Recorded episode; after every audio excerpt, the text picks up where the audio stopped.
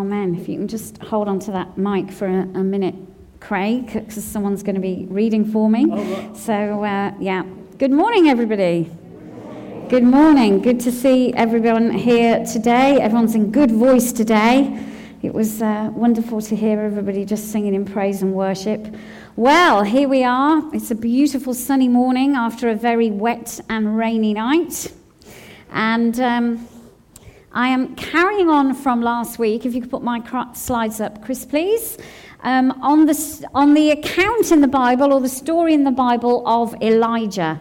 And last week I looked at his incredible encounter on Mount Carmel, the showdown uh, between God and the prophets of Baal. And uh, we looked at that story last week. And it's an incredible, incredible story. And there's just a couple of things I want to remind us of um, from last week. This particular scripture, first of all, when Elijah goes to the people and says, How long will you waver between two opinions? If the Lord is God, follow him. If Baal is God, follow him. And we talked about how there can be things in our lives that we can rely on other than God. That we may not worship idols in the way that they did then, but we can put our hope and trust in other things and not in God. Um, as um, Craig explained, cornerstone, that line, I dare not trust the sweetest frame, but wholly trust in Jesus' name. We can put our hope and expectation in things that aren't God, and that was the challenge from last week. And the quote in the middle there isn't from me. Some of you who were here may remember. Ben gave a prophetic word, and amongst it was this line, which really impacted, I know, many, many people. You cannot broaden a narrow path. That was God's word last week. You cannot broaden a narrow path. I just wanted to remind us of that again. So we looked at stepping up, who we're putting our trust in, and then stepping out. Um, as Elijah did, he stepped out, he gave evidence of who God was, and how that for us is still a challenge today. Where are we stepping out? Where are we giving evidence of who God is? So that is what we looked at last week. David Matthews, I have a different David this time, is going to come now and read the rest of the story to us, and we can have a look at the aftermath of the uh, showdown on Mount Carmel. So, David, come and read. So, the reading uh, starts in 1 Kings 19 1 Kings 18, verse 42, and continues into the following chapter. So Ahab went off to eat and drink, but Elijah climbed to the top of Carmel, bent down to the ground, and put his face between his knees. Go and look toward the sea, he told his servant. And he went up and looked. There is nothing there, he said. Seven times Elijah said, Go back. The seventh time the servant reported, A cloud as small as a man's hand is rising from the sea. So Elijah said, Go and tell Ahab, Hitch up your chariot and go down before the rain stops you. Meanwhile, the sky grew black with clouds, the wind rose, a heavy rain started falling, and Ahab rode off to Jezreel.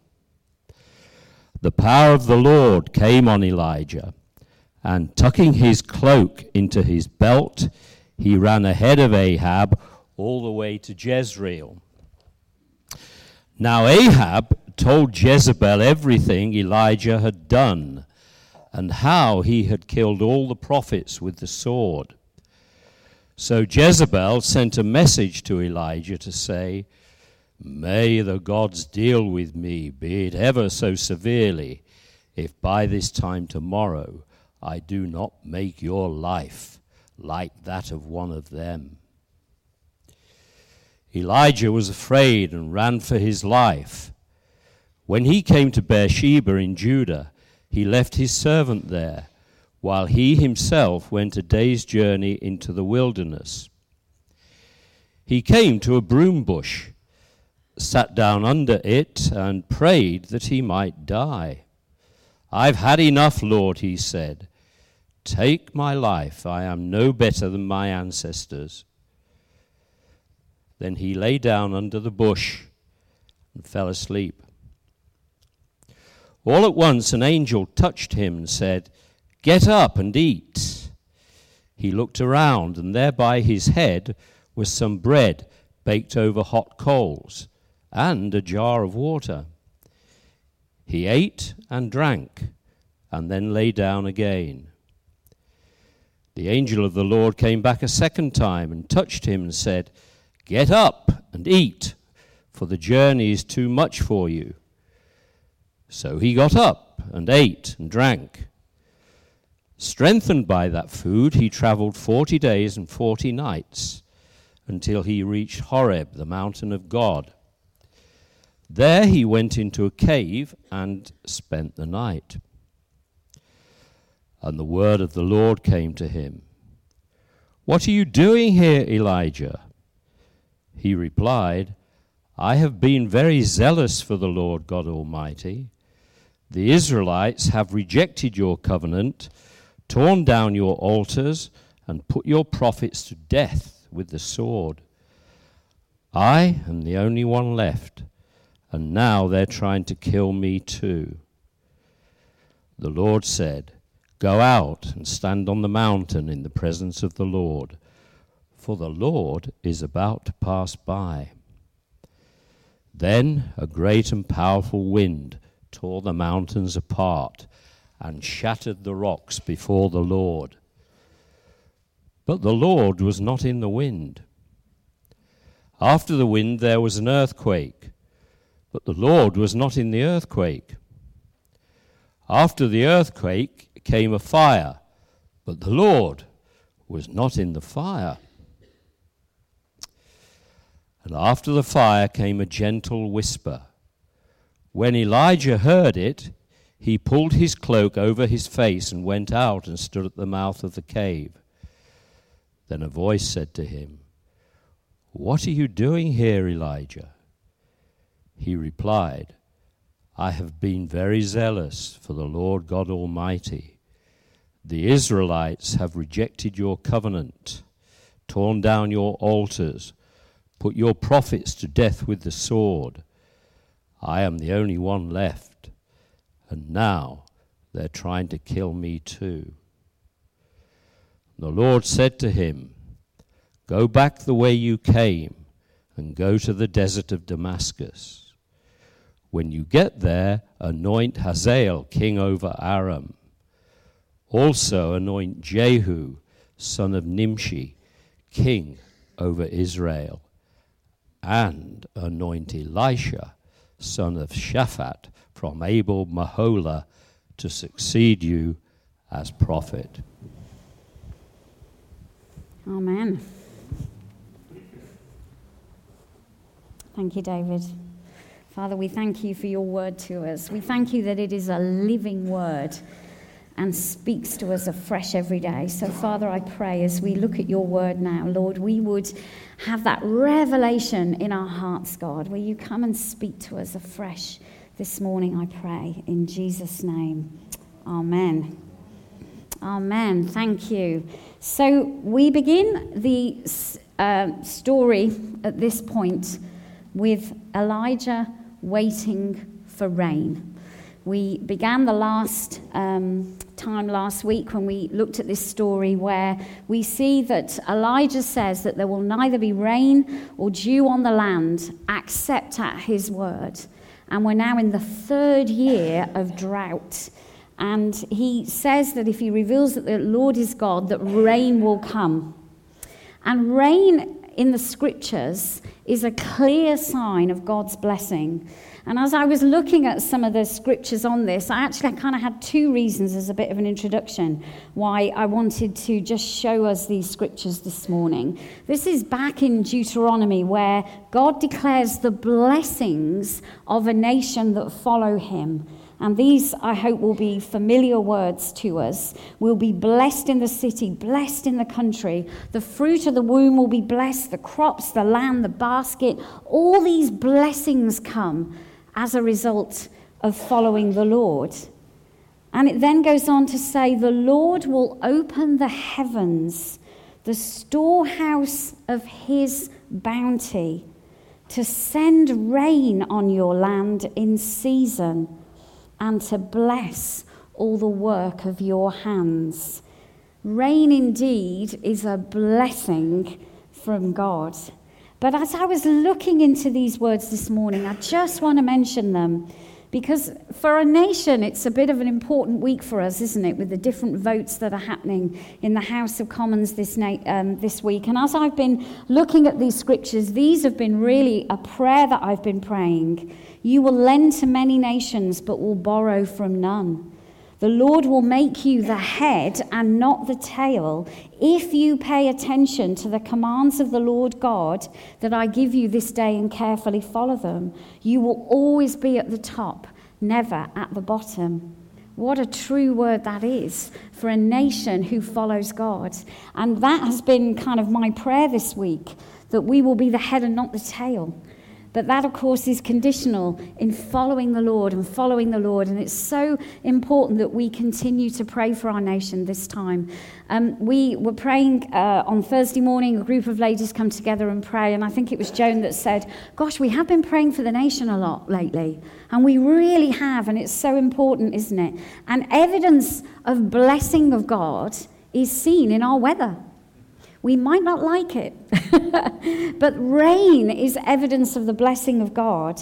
And if you um, carry on and look at the scriptures in this, Solomon, as he dedicates the temple, directly attributes rain or lack of rain to the people's sin. You can see here when the heavens are shut up and there is no rain because your people have sinned against you, when they pray towards this place, and give praise to your name and turn from their sin because you've afflicted them. Please hear from heaven and forgive. Teach them the right way to live. Send rain on the land you gave your people for an inheritance. Rain is the sign of blessing. And the Lord's response that we can read in Chronicles, it's very clear that rain is from God. He is the one who is in charge of our weather. We may have more understanding now as to how it works, but God is in control. Amen? And rain is a sign of blessing. So, at the point of the story where we now rejoin it, Elijah is waiting for the rain. He is waiting for the rain to come. And um, we don't know exactly from the story how long he was waiting. And it was interesting some of the prayers that came out of what we sang this morning about strength arising when we wait upon God. Ben was praying about spiritual muscle when we wait upon God. And Elijah is waiting for God to fulfill his promise. He promises rain, he promises rain to come on the land. How many people here are still waiting for God's promises to be fulfilled in their lives? Is there anyone here? Yes, who are still waiting for God's promises to be fulfilled. How many of us like waiting? No, we don't. Um, a couple of weeks ago at the prayer meeting, Maggie was leading, and um, she had pieces of paper with different scriptures on, and they were kind of handed out. And um, I picked up a piece and I deliberately took one from the middle so that I couldn't see what the scriptures were. And all of my scriptures were about waiting. And boy, was I unhappy. I seriously, I looked at this and was like, no, don't scriptures on waiting. I don't want to wait. I've had it with waiting. I've been waiting a long time for some of these things. And in fact, I don't know if you remember, Maggie, apologies. I don't think I prayed anything. Everyone else was praying real meaningful things out of the scriptures they had, but I was just annoyed. I was just, Lord, I can't, I'm just so annoyed. I don't want to wait. I don't want to wait. And I just had this internal battle of, Lord, waiting is hard. Waiting is hard. This scripture from 1 Peter, oh dear. The, the Lord is not slow in keeping his promise, as some understand slowness. I have learnt that my understanding of slowness and God's is not the same. it's not the same, but I have to bring myself in line with Him. Because if I don't, I just get frustrated and bad tempered, as happened in the prayer meeting. I just sat there in a ball of frustration, not able to pray a word, because waiting can be hard.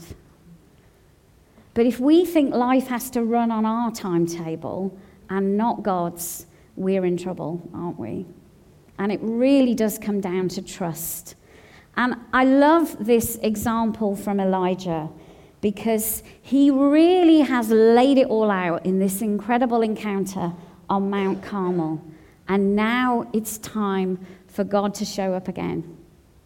And what does Elijah do? His face is to the ground. His face is to the ground the whole time.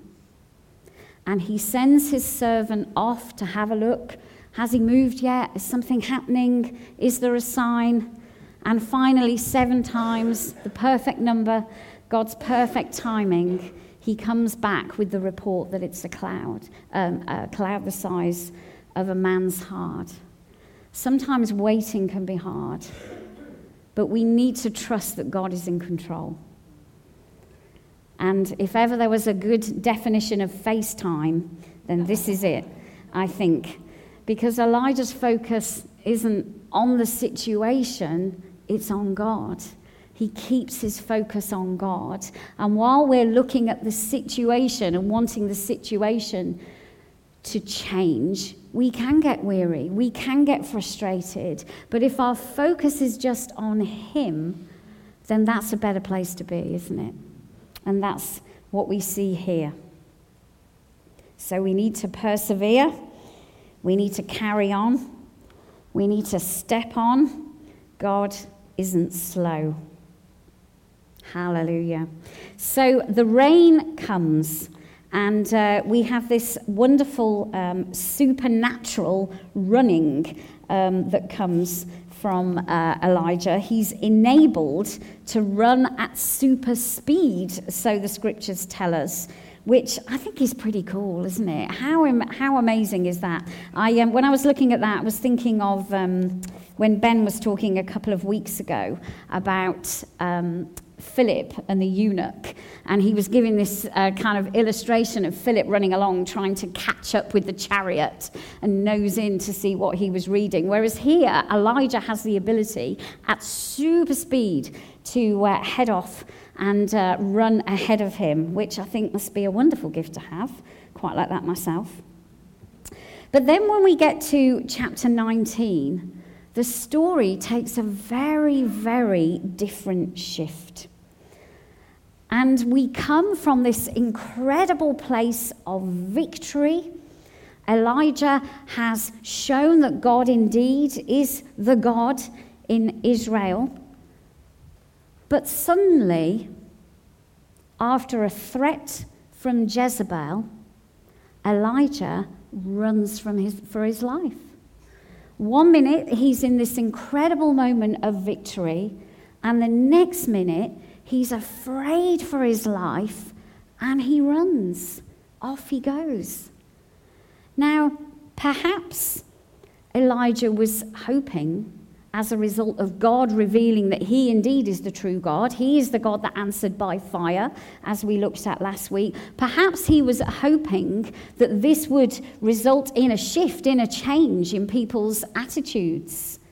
But Ahab, as we know from other stories in the scripture, is a very weak man, and he's totally dominated by Jezebel, who is utterly defiant and defiant to the end, and she meets a very sticky end. And maybe he thought that there would be a change. Maybe he thought something different would happen. But this threat is made by her, and suddenly he's afraid. And he runs for his life. And you know, so often when we do something for God, when we can step out in faith, when we can see great things happening, that can often be when we're then suddenly very vulnerable. And it's so important that we pray for people and cover people in prayer when they are going off to do great ventures for the Lord. We always pray for people here when they go off on mission. It was great to do that with Bruce and Anne this morning. But those times can often be vulnerable times after we've made a stand, after we've stepped out. You know, it's really important to pray for people after they've been baptized after they've made that commitment. Because let's face it, the enemy doesn't like it. He doesn't like it when we show who God is, he doesn't like that. And Elijah suddenly, from this amazing place of victory and you could say success, suddenly is fearful and running for his life. And it's a really interesting glimpse into him. Um, last week I put up the scripture from James where it says, Elijah is a man just like us. And you really see his humanity, I think, in this as he runs and runs and runs. So suddenly Elijah is now, from that amazing moment of victory, saying, Take my life, I've had enough, I want to die. Quite the extreme. And I really love how the Lord treats him because the Lord is so tender with him and treats him so carefully. He lets him sleep and then he feeds him. In fact, he supernaturally feeds him. Suddenly, there is bread. He's woken up by an angel and he's fed. And uh, I've, I've written on my notes here profound theological point we need to sleep and we need to eat. Such a silly, amen. Thank you, Layla. A daft thing to say, but gosh, we can be so vulnerable, can't we, when we're in places where we're not sleeping and not eating. And I love how God just knows that that's what Elijah needs. He leaves him to sleep and he provides something to eat for him. So Elijah then sets out on quite a long journey. And I don't know how clearly you can see that. Can you see that all right here? So, the beginning of the story, we see that he runs ahead um, of Ahab to Jezreel up at the top. Then we, this encounter that he just has uh, with the angel is in Beersheba. And then he takes the journey all the way down to Mount Sinai. Now, most scholars believe that Mount Sinai and Mount Horeb are the same. So that is the journey. Uh, people, it looks a long way, doesn't it? Um, apparently, it's about 260 miles, and there is some debate about did it actually take 40 days and 40 nights? Because you can imagine, can't you, that people have done the calculations of how long you can walk in a day, and are you going in a straight line, and mountains, and all the rest of it. And the general consensus is Elijah could have done it quicker. Um, I'm sure if he had his super speed, he would have done it quicker. Um, but 40 days and 40 nights often is more figurative to mean a long time. So Elijah takes this journey all the way down to Mount Sinai, or Horeb, as it's known in the scriptures here. And I really understand why he went there. Because this is the place where God had shown up in the past. This is the place of the burning bush. This is the place where the covenant God was that God made with his people. It was here. And I so get why Elijah wanted to go there. He's afraid, he's vulnerable, and he goes to somewhere where he knows in the past God has worked. But the thing is, it's not where God told him to go. It isn't where God wanted him to be. In fact, twice he says to him, What are you doing here?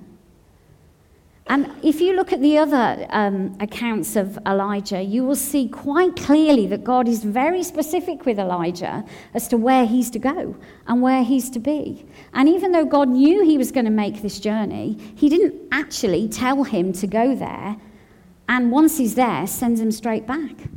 It's not where God wanted him to be. And you know, it's very easy for us in the midst of challenge and trial, even on the result of a success or a victory, to just go back to what's familiar.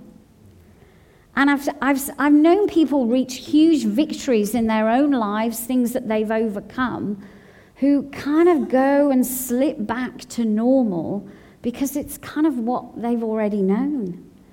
And sometimes it's hard to keep going and to press on. It's that perseverance again of keep looking forward and keep going on, not going backwards, which is what Elijah does. He goes back to, well, I know God has been here, so I'm going to go here. But it isn't where God wants him to be. And I think what happens here is that Elijah has allowed fear to creep in. And when fear comes in, fear changes our perspective. We don't see things in the same way, do we? Fear can totally alter our rationale. Because most fears, let's face it, are irrational. I mean, most people in this room are probably taller than I am. But even I can see how irrational it is for someone my height to be scared of something this big just because it has eight legs. I'm not scared of spiders. But goodness me, the reaction I have seen from some people when something that is like a thousand times smaller than they are, not poisonous, can't harm them in any way, runs across the room, oh my goodness, rationale goes out the window, doesn't it? I mean, some of the fears that people have are quite ridiculous and they're not rational. And uh, somebody was telling me the other day that they have come across someone who has a phobia about buttons. Seriously. But these things can be very real to people. And the thing with fear is that suddenly you don't see things logically anymore. The fear distorts what is in front of you. And God doesn't want us to stay in those places just to say, and if I'm, just as I've mentioned those examples this morning, it might not be spiders, it might not be buttons, but if you are here and you know you've got a fear of something that isn't rational, it's not the fullness of life that God promises for us. We don't have to live with those fears. We don't have to stay in those fears. And maybe some of you would like prayer for that this morning. I'm sure we can make time for that. But fear can shift our perspective. And that's what happens here to Elijah. Because suddenly he is saying, I'm the only one left. There's only me. His perspective has kind of gone out the window because actually he isn't the only one left, is he? And he knows he isn't. Because in the chapter that we looked at last week, Obadiah says to him, I have hidden a hundred prophets in two caves. That's what I've done. And Elijah knows that. But in the situation, as he's let fear come in, suddenly he's thinking, there's only me. There's just me. And here I am on my own. There's only me. And that's another thing that fear can do, is that it can make us withdraw and then we isolate ourselves, which is never a good thing to do because we need each other, don't we? We need each other. What a great testimony this morning from home groups saying how important it is that we are together. This beautiful scripture from Hebrews let us consider how we may spur one another on towards love and good deeds, not giving up meeting together as some are in the habit of doing, but encouraging each other, and all the more as you see the day approaching. We need each other. And at our times of being most vulnerable, those are the times where we need the company of other Christians around us to encourage us, to build us up, and also to help us with our perspectives. Because if we can allow ourselves to become isolated, then it all becomes about us. And that's what we see with Elijah. Suddenly, he's totally forgotten about the fact that there are a hundred other prophets out there. It's just him. And that's all he can see. But God is so gracious with him, isn't he? He's so, so gracious. He doesn't rebuke him. He doesn't rebuke him, but he wants to move him on. He wants to move him on. So we have this passage where God calls him out of the cave. He calls him out of the place where he's hiding and says, Go and stand and wait for me here. And then we have these many different ways where signs of nature are all around. And of course, in the previous chapter, we read that God responded by fire. That was the thing he did. But because he did it then, doesn't mean he's going to do it now. So we have the wind, we have the earthquake, and then there is fire. But God isn't in any of those things. And perhaps Elijah was thinking, oh, maybe he'll be in the fire. He came in the fire last time. But no, He's not. He's in the gentle whisper. And I think at that time, Elijah needed a gentle whisper. He needed God to come to him in that way. And I guess the question for us is do we know the voice of God? Can we recognize God's voice when he speaks to us? Or perhaps have we limited God to only speaking to us in a certain way? Sometimes that can happen. We think, well, last time he spoke to me this way, so that's how he's going to speak to me. But praise God, he can speak to us in a number of ways. Mary was sharing at LAH in the week, and she was thanking God for his word and saying, Lord, thank you for your word, because through it I can know when you are really speaking to me. When you know how it is when certain passages you just know are for you certain conversations you have, you know the Lord is speaking. And it can happen in different ways. And I'm sure all of us here will have different examples of the ways that God has spoken to us in quite unusual ways, perhaps. But the important thing is that we know when it's God's voice and that we don't look to what we've always known, how we think it should be, because here it's the gentle whisper. So God speaks to him. He doesn't tell him off, he doesn't tell him that he shouldn't be afraid. He gives him a fresh call and a new purpose. He has a new purpose for him. He wants to move him forward. What has happened has happened, but God is still God, and he has a new thing for Elijah to do. There are new kings to be anointed, and there is a new successor to Elijah that Elijah needs to prepare and walk alongside. You know, God is into succession planning. It may be a trendy modern term, but we see it in Jesus' ministry so much. He walked alongside people to prepare them for when he was no longer there. So, for us then, we need to step up, step out, step on, and step forward. That's my message for us this morning. So, that first one, step up. Are we wavering? Is God God? Are there other things that perhaps will cause us to go one way or another? Step out. How is God prompting you? We looked at these two last week. Is there a person that you need to speak to? Is there a place where God is calling you to go? And let's not let fear stop us from doing these things. If there are fears in our life that are holding us back, then that's not allowing God to reign supremely in our lives. So, step on, being persistent pressing on, keeping going, keeping focusing on God and looking to Him. And then finally, stepping forward. What are the new things that God is calling us to? Who are the people that we need to be spending time with and encouraging? Who are the people who are in our path? Who are our successors? Do we know who they are? So I want to invite us to pray, and we've got a few minutes left, which is good, because I think it'd be really good to have a ministry team out, if that's okay because there's a lot that's in this story of Elijah for us today. And I particularly feel that some of you know that there are fears in your life that are holding you back. And God wants to move us on. Craig mentioned this morning that we, as leaders, have this real sense and knowing that God is moving us into a new era.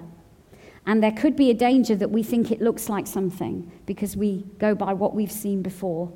We expect God to move in a certain way because that's what he did before. But this story of Elijah shows us that God is moving forward. And it's important that we don't think it must be God because it looks this way. But for us, for our own hearts, we need to be totally committed to Him, not wavering between two opinions, and not letting fear hold us back. So let's pray.